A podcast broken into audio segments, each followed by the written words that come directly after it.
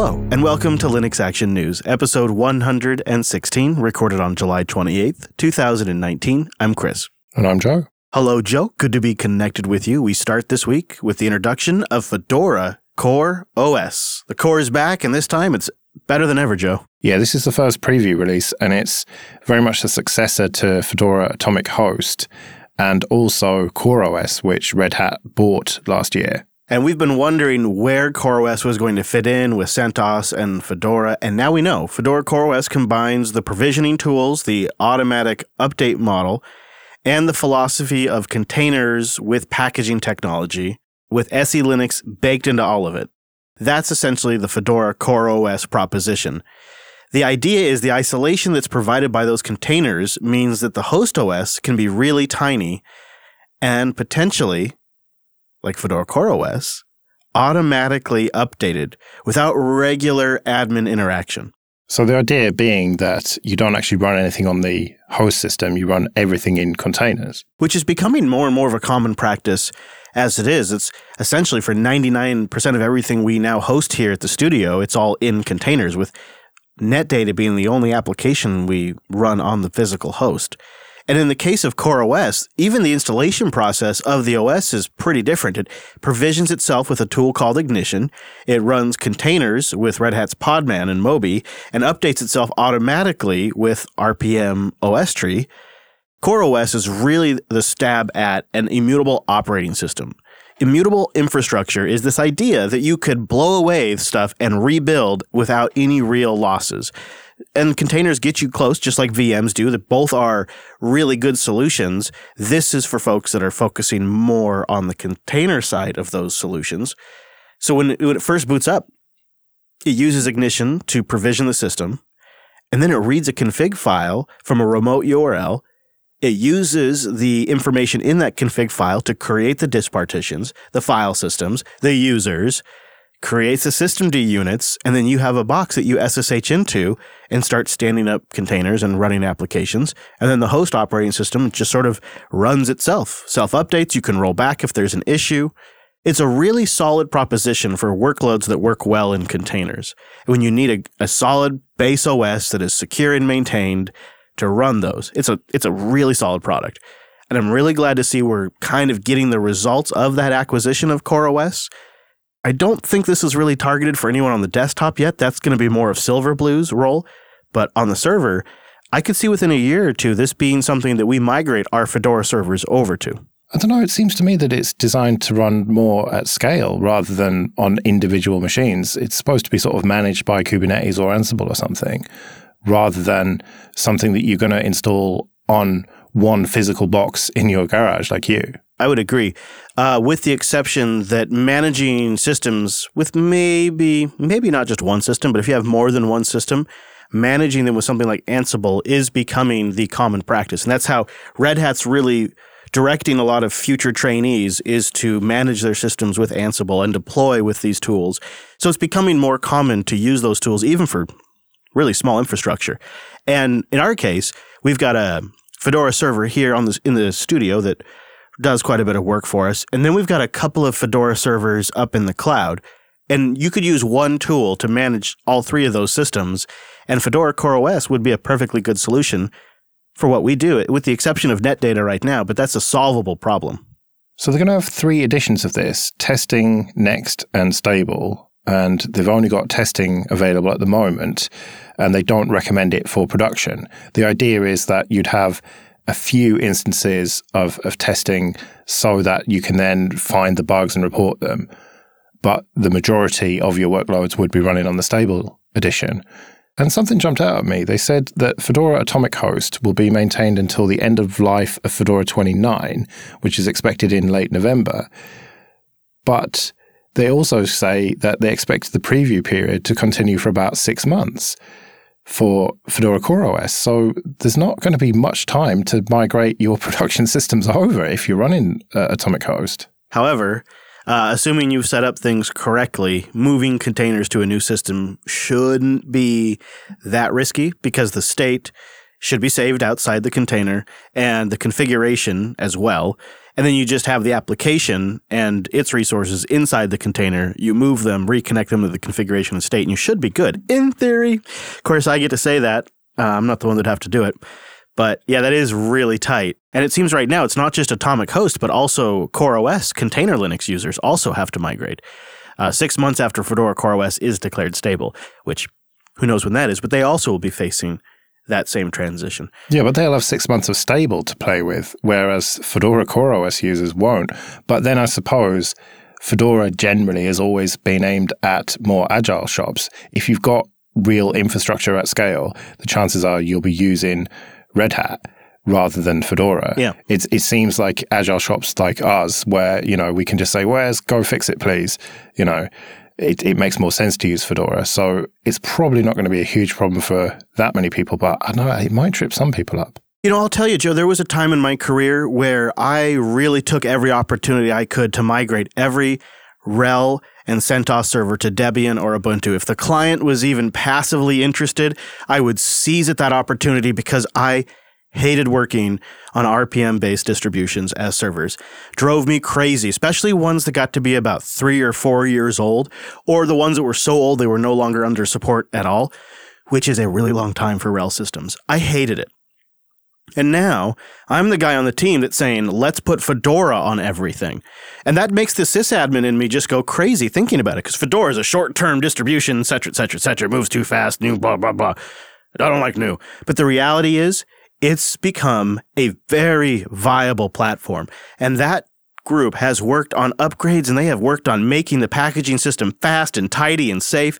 It is a stellar distribution now amongst many great distributions if they could ease the pain of automatic updates so that way you're always rolling to the next version of Fedora, that could be brilliant. And if down the road you could pick the pace it's what you wanted, maybe you wanted something that was more stable, maybe you wanted something that was a little more cutting edge, that could have a lot of potential. But now, imagine what this will be like when it's manifested as RHEL. Because if it's Fedora now, it's likely upstream to a RHEL project in the future we could end up having a version of RHEL where you can turn the knob and have a really hypercurrent, almost Fedora style RHEL, but it's still genuine RHEL, or you turn that knob down and it's more like a traditional enterprise Linux. And that could be a really nice improvement for RHEL. It really would ease those old pain points I used to run into in systems that were three or four years old and people are trying to deploy modern web applications. Yeah, and other applications as well. You can really see Red Hat's kind of long term play here, can't you? Becoming more modern and keeping up with the market. There's a reason why they're the market leader because they are forward thinking like this and they're testing this all out now with Fedora. And yeah, it's almost certainly the best of it is going to go into RHEL at some point. It might be a year or two and they'll be in a very good market position there once they do it. Given the whole IBM Red Hat acquisition and their focus on the hybrid cloud right now, I could also see a scenario where this is realized as a RHEL product, but not as a traditional RHEL Linux release, but something that's perhaps folded into OpenShift or something that they expand upon with the universal base image. Fedora CoreOS to me feels like a very important chess piece in a wider strategy that Red Hat is playing towards with their quote unquote hybrid cloud strategy that involves OpenShift, containers, and infrastructure management and deployment across on premises and public clouds, and they are now are really focusing on multiple public clouds, CoreOS will likely be that very important software glue that ties everything together, along with OpenShift pulling all of the strings. Yeah, I can't disagree with that, but I can disagree with some of the reporting of a VLC story this week. I'm really glad we took the time to look into this one and didn't run with your VLC is busted, your VLC is busted, but widespread reports of a quote critical security issue that supposedly impacted users of VLC Media Player was debunked this week by the VLC developers. It all started when a German computer engineer response team, part of the uh, Federal Office for Information Security, pushed out an advisory warning network administrators and other users of a high impact vulnerability in VLC. It seems the advisory can be tracked back to a ticket that was opened on VLC in their public tracker about four weeks ago. It was allegedly a heap based buffer overflow flaw that the user discovered and then reported not through the traditional channels, and then these folks picked up and sounded the alarm. And then Videoland, the makers of VLC, hit back saying, well, hang on, no, we patched this over a year ago and there's no problem. This is someone who's obviously running an old version or something. But it's actually a little bit more nuanced than that. Right. The issue really exists in one of the many underlying libraries that VLC depends on. In this case, it was libebml, which is a library to parse EBML files, uh, which kind of comes into play with um, MKV files often. The flaw existed there in the distribution the user was on, so thus it impacted VLC, but it wasn't actually VLC's fault. And it turns out that I guess upstream developers didn't really know that there was a security issue in this library. I mean, they knew there was a bug, but it wasn't clear that it was a security issue. Yeah, because the version number got ramped by the upstream, but Ubuntu didn't patch it in 1804 because it was considered a new version and there was no security advisory. And so it sat there unpatched with this potential security vulnerability. And so it was only when it came to light this week that Ubuntu patched it, added a dash two to the version number, and the problem is solved. And so really it comes down to the maintainer of that library not flagging up that there was a security issue there. Right. And VLC is a tricky one. It touches a lot of different uh, things on the web. It has a lot of power, I guess you could say, and it does depend on a lot of libraries. In this case, though, it wasn't really VLC's fault. In fact, Videoland president uh, Jean Baptiste was having a bit of a riff on this issue. This is kind of like the funny side tangent story here. Uh, I like this pull quote right here. If you report a security issue, at least update your Linux distribution. that was good. That was good. and also, they were quite annoyed that they submitted to the public list and not the actual private security list. Yeah, that wasn't done properly. But to be fair, you could have been on a fully up to date 1804 and had this issue when it was reported. Yeah. Because Ubuntu didn't know about it. It does kind of show you how tricky it is to do legitimately good security reporting in an open source ecosystems with lots of libraries like this. You need to be really careful where you're assigning blame and all of your due diligence. Like you have to make sure you're up to date. You have to make sure your distribution has properly packaged those things. Then once you've got all of those things checked off, you can then move upstream to the project. And then you need to figure out how to work with that individual project because if you do it in the wrong way, you're going to aggravate them. And because this was on a public list, an entirely different entity, one that is well respected in the space, was able to take this and run with it and it really caused quite a bit of stink for VLC, and and some really aggressive headlines were out there uh, like bad ones. VLC plagued by unpatched critical remote execution flaw. And that's bad PR for a project like VLC that has a lot of competition in this space now. I could understand why they got frustrated and annoyed. What's funny is that I actually switched back to VLC this week because uh, GNOME MPV was starting to drop frames later on in um, videos. And uh, I thought there was something wrong with my hardware at first. I was like, let me just try VLC and ah, works fine. So I think I'm converted back. But there's a video of a talk that I watched recently from Jean Baptiste, and he really goes on about the nightmare that it is to be VLC, having so many people reporting bugs to them. Things as stupid as your source code is available, as if people think that's a bug. And it, it just it does sound like a nightmare to run a project of that size. And and he talks about some of the numbers. I just could not believe the the number of people downloading it. I suppose mostly for Windows, um, but it, it's it is still a very very popular. I mean, it is the de facto for a lot of people. I know we've moved over to GNOME MPV. A lot of us in the Linux world, but um, yeah, VLC is still massive. I've been shopping around a little bit, trying out different media players like Parole. Um, I like Dragon Player on Plasma, but VLC is a classic go to. And at this point, I know it so well. Like I know all the different config options. I, I just I love it. It's it's it's such a great project. MPV is also really fantastic if you're if you are looking for an alternative. Uh, when CERT-Bund, the people that published the uh, the report from the public posting, uh, was contacted asking for some clarification, this is what they sent back. "Quote: As far as we know, initial attribution to us was by Softpedia, who wrongly referenced the public post. so they're kind of throwing Softpedia under the bus and not taking responsibility for double checking themselves in that statement.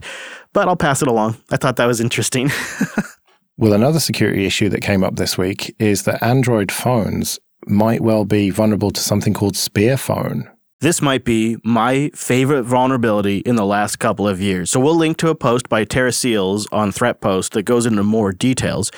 But yeah, it's called Spearphone. Researchers discovered that essentially any audio content that comes through the speakers when used in speakerphone mode, so say you're playing a podcast or you're on a speakerphone or you're talking to an assistant, that audio can be picked up by the accelerometers in the phone as a sound wave. It picks up on the reverberations and is able to reproduce sound waves. And because the accelerometers are always on and don't require any special permissions in Android to access, any app can read them. Even web pages can listen to the reverberations going into your phone. And there's a surprising amount of data they can get. Not only can they put words back together, entire sentences, but they can even, in some cases, detect the gender of the speaker. And it appears to impact multiple Android devices. Yeah, they tested some LG and Samsung phones, but there's not really any reason why this wouldn't affect any Android phone unless the accelerometers and speaker are properly separated. But these days, phones are so small and so tightly packed in that that seems a virtually impossible task to me. But this is really something. It's the vibrations of the phone's body housing being picked up by these sensors, which are incredibly sensitive it's a, actually a great form of recording because you're not actually capturing live waveform data, but you're just capturing accelerometer data and then recomposing it. So it's actually very transmittable, very portable data. Well, good luck trying to do this to me because even trying to turn my screen to uh, landscape mode, I have to like really shake it sometimes, and then to get it back, I have to bang it on the table and stuff. So, yeah, I don't think mine's too accurate. I, I wonder if maybe you got some dust in there. um, and I was thinking too, like, how are you going to mitigate this? The, the researchers say the Android platform could implement some stricter access control policies to access the sensors. That would definitely help, but probably bypassable. And then the other solution they had was the internal build of the smartphone could be such that the motion sensors are better isolated from all of the vibrations. But then the question is, is that even possible with, like you said, how thin and small phones are now? And the other question is would that make them less capable, less sensitive? They'd be more like your phone, where they're really hard to detect movement. Yeah. It seems like a lose lose here. This is a bad one. And also at the same time, great. I love it because it's it's so low tech and so high tech and potentially really hard to solve. Yeah, I think there will be a solution to it, but as usual, that's going to be in a future version of Android probably, and so most people will never get it. Motion dampening. You know what they ought to call it? They ought to call it the internal dampening field just just for me. I would I would really appreciate that. Samsung and LG did not immediately respond to a request for comment on the findings. I would imagine my assumption is they're sitting there and going, "Holy crap, we didn't even think about that. Somebody go test that." it seems so obvious in retrospect, but it's just one of those things. It's like um, I heard that using a laser on someone's laptop screen, even through a window of a hotel or whatever, you can tell what they're typing because each key kind of vibrates the screen that tiny bit uh, differently and stuff. No way. Oh, yeah, that was years ago that I heard that. Yeah, yeah. Wow. That is really something. Well, I guess the other alternative could be switch to Sailfish. Yeah, and they had a big release this week, version 3.1, and it's the, the first release for about a year. And there's nothing hugely exciting about it, but it's kind of a spit and polish release. It shows to me that Sailfish is really starting to mature at this point. It looks really good. It looks good enough that if I could get my hands on an Xperia XA2 for a decent price, right now I found it for about $130 on Amazon. I'd be pretty tempted to pick it up so I could have a flagship Sailfish OS device. They've redesigned a lot of their core apps, their people app, phone, messages, the clock app, email, calendar. They now implemented dual SIM card information so you can actually manage dual SIMs in one of these devices. They've rolled out file system encryption which seems huge. They've implemented a sane and functional API for fingerprint reading. Uh, this is like this is like really taking it to the commercial operating systems now. And you gotta wonder if maybe there's some motivation with all the recent Huawei stuff going on that perhaps perhaps there's been a newfound interest in getting Sailfish OS up to snuff. Well, yeah, that and Russia. There's a lot of Russian money going into Sailfish OS now. And that's because, well, in that country, there's tensions with the US and they don't want to be completely dependent on US technology. Like Chinese companies like Huawei found themselves suddenly cut off. What strikes me about this story is if you go back in time, you would have seen them most likely implement their own wacky, totally homebrew OS, maybe be a fork or a rip off of some commercial operating system, even loaded up with backdoors and government tools, and then it would never go beyond their borders and it would be an irrelevant operating system. You look back at history, that's been the case. But something has shifted in the last few years, and now it's like the free software versions are too good to be ignored. Even even if it's uh, something they have to implement their own solutions on top of, the, the the hardest problems now are being solved by open source software. And that's a big shift. And it might mean that all of these weird geopolitical things that are going on right now could leave us with an operating system that's better for all of us to use. We'll see.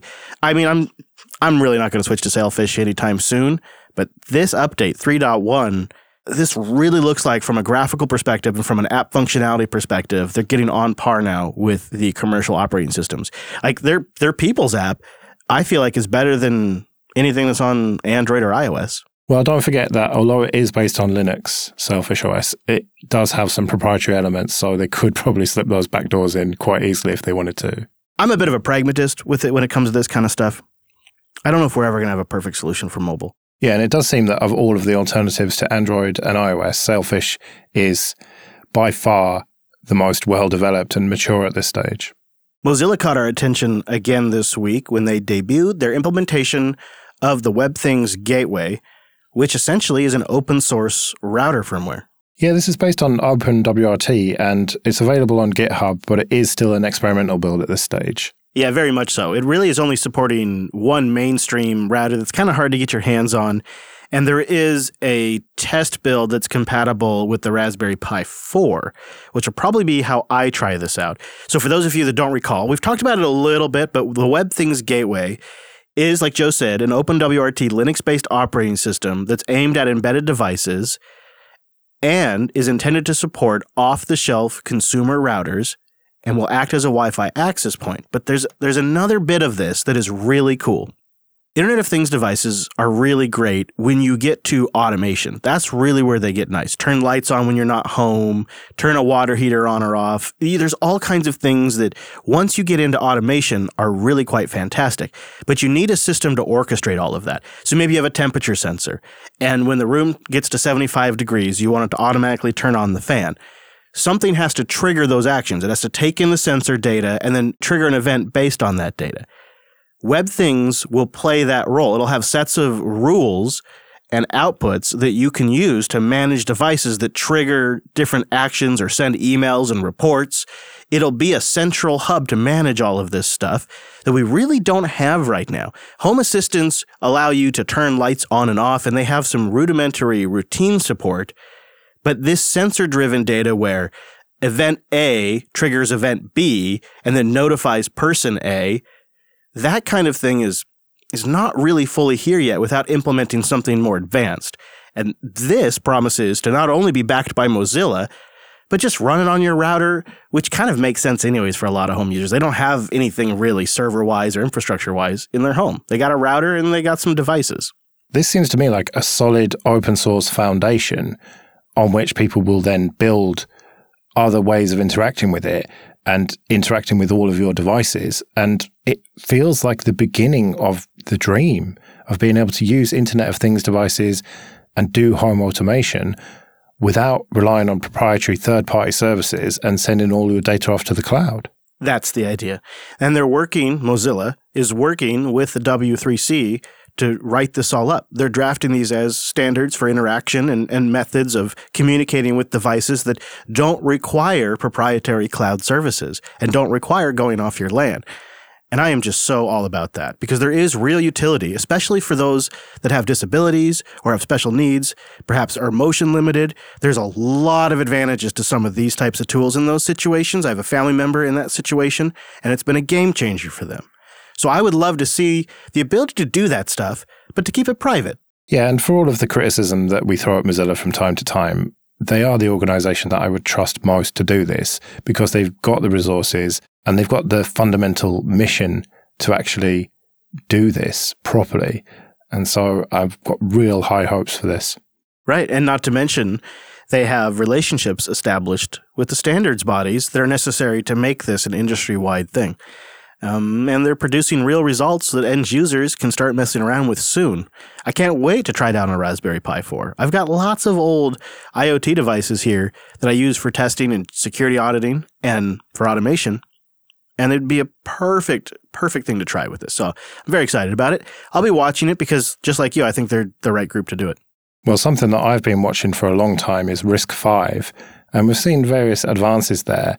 But Alibaba this week announced a 16 core RISC-V chip that could actually be pretty powerful. Yeah, they're claiming it runs at 2.5 gigahertz on a 12 nanometer processor node, and they're claiming it's 40% more powerful than any RISC-V processor produced to date. They're going to offer it as its own system on a chip, as well. Get ready for this. They plan to release the code as open source on GitHub they claim, around September of this year. Yeah, at least some of it will be open source, so we'll have to see about that. But what jumped out at me is that this is potentially the first RISC-V processor with an out of order operation pipeline. So uh, it might even have a bit of the old Spectre meltdown with it. I mean, it it is what they're claiming to be part of their secret sauce. They say it enables up to eight instructions to be loaded into each cycle, which is massive. Of course, they do have to do some caching to store that information between cores, so it could be. Uh, would that be a feature, Joe? well, for certain workloads, Spectre meltdown don't really affect you. So I don't know. We'll have to see on that one. But this does illustrate something about RISC-V that it is an open instruction set architecture. However, it is permissively licensed.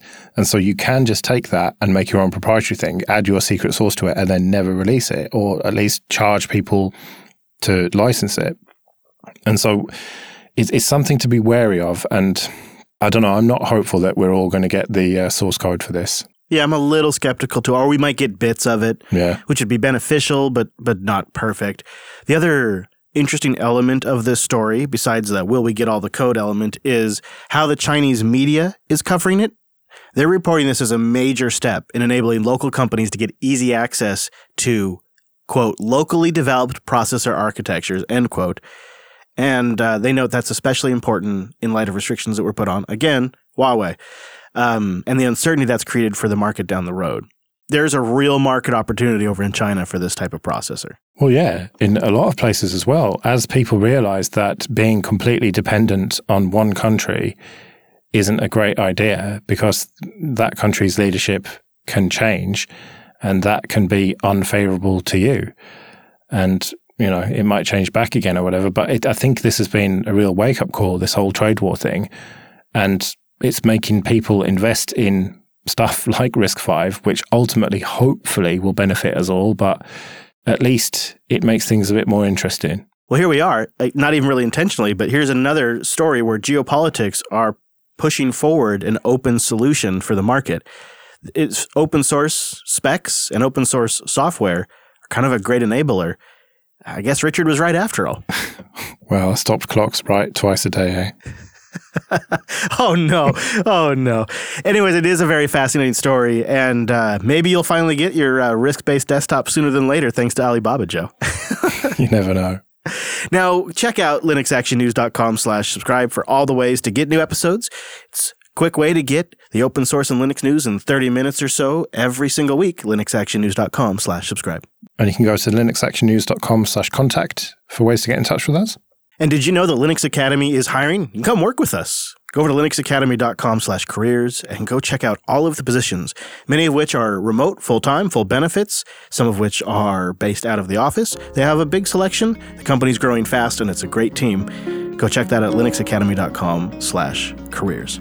We'll be back next Monday with our weekly take on the latest Linux and open source news. I'm at Chris LAS. I'm at Joe Ressington. Thank you for joining us, and we will see you next week. See you later.